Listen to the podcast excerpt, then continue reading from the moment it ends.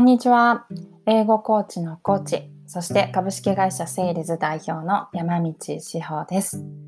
前回の、えー、お話では、まあ、業務委託としてお仕事を始めるというのもすごくおすすめですよということをお話しさせていただきました。はい、私自身もその期間があったからこそ今こうやって、えー、お仕事ができているのではないかなと思っております。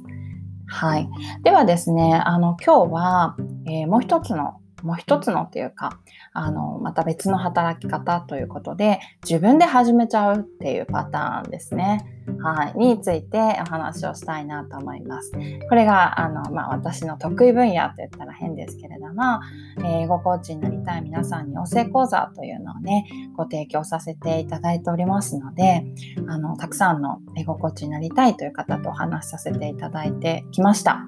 まあ、そこから、あの、いろいろとお伝えできればなと思っております。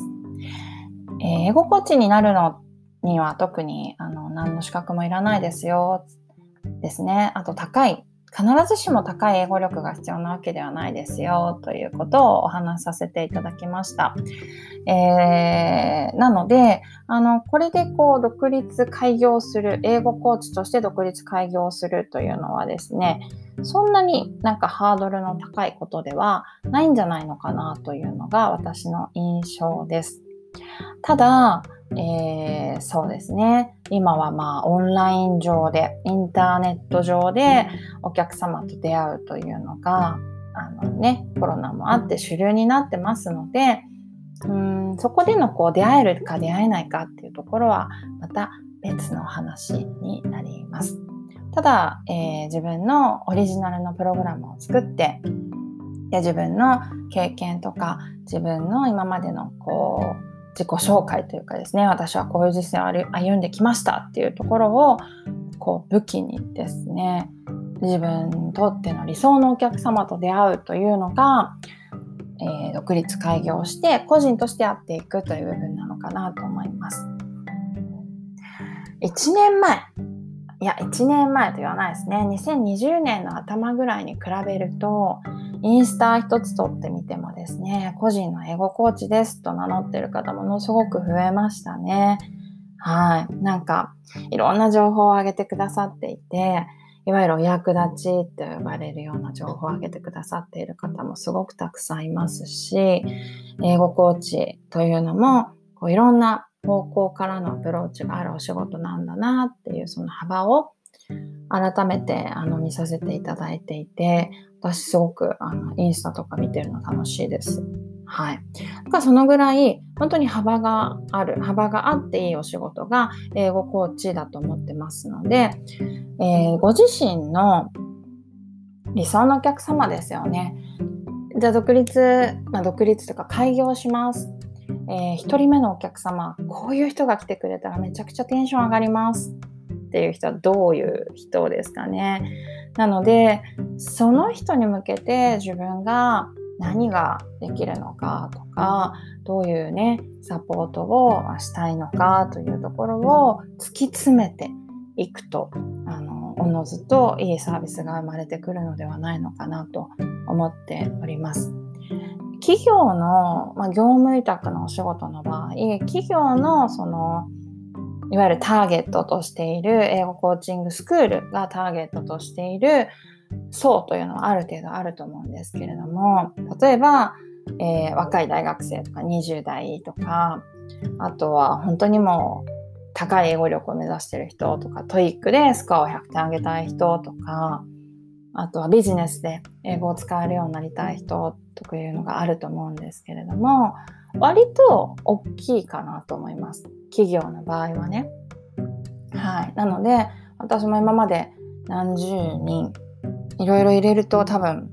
本当に100人とか担当してきたとは思うんですが、まあいろんな人がいらっしゃいましたね。はい。ただ、えー、個人であるとなった場合は、そういう感じではなくて、本当に本当に、あの、もうこういう人でっていうのは具体的な人の姿が思い浮かぶくらいまであの狭く狭く落とし込むっていうのがポイントになるかなと思います。一人でね、こう担当させていただける人数というところももちろん限りがあるわけですし、あの、同時にね、何人も担当させていただけるわけではないと思うんですよ。なので、まあ、少ない人数でこういう人にあの届けたいっていうのを狭く狭く絞っていってそのお客様と出会えるようにあの発信をしたりとか自分のプログラムを作り上げたりだとかそうですねお客様に知ってもらうっていうところの、まあ、行動をしていくというのが個人でえー、やっていく英語コーチですかね。はい。いいところとしては、今お伝えした通りに、いろんな人が来るわけではないんですよ。しっかり、あの、自分のブランディングというか、自分の見せ方っていうところが、あの、はっきりしていれば、理想のお客様というところに出会いやすいですしね。えー、あとは、あの、そうですね、金額的な部分でも、業務委託とは違って、基本的には最初に自分に、あの、全額入ってきますので、まあ、お仕事としてモチベーションとかも上がりやすいのかもしれないですね。一方で、じゃあ何が難しいかっていうと、お客様に出会うことというのが何よりも難しくなってくると思います。業務委託であれば、所属している、まあ、スクールから受講者さんを紹介してもらえるので、割とひっきりなしにあの切れることなく、そのスクールの営業力というのに頼れるのではないかなと思います。個人の場合は、そこも自分ではやら、自分でやらなければならなかったりするので、最初のね、仕組みを作っていく部分とか、あとは継続してやり続ける部分というのが大変ですよね。あとは、まあ、副業で今やる方も多いと思うんですけれども、うんと、そのバランスですよね。一つ一つのお仕事のバランスとかも自分で取っていかないといけないので、あの、まあ、難しい部分もあるのかもしれません。はい。このポッドキャストではどっちかというとね、私がまあ養成講座をやっているので、あの、個人でやっていきたいという方たち向けに、あの、引き続き、えー、お話ができればなと思っておりますので、はい、聞いていただければ嬉しいです。もし何か、あの、質問したいこととかがあれば、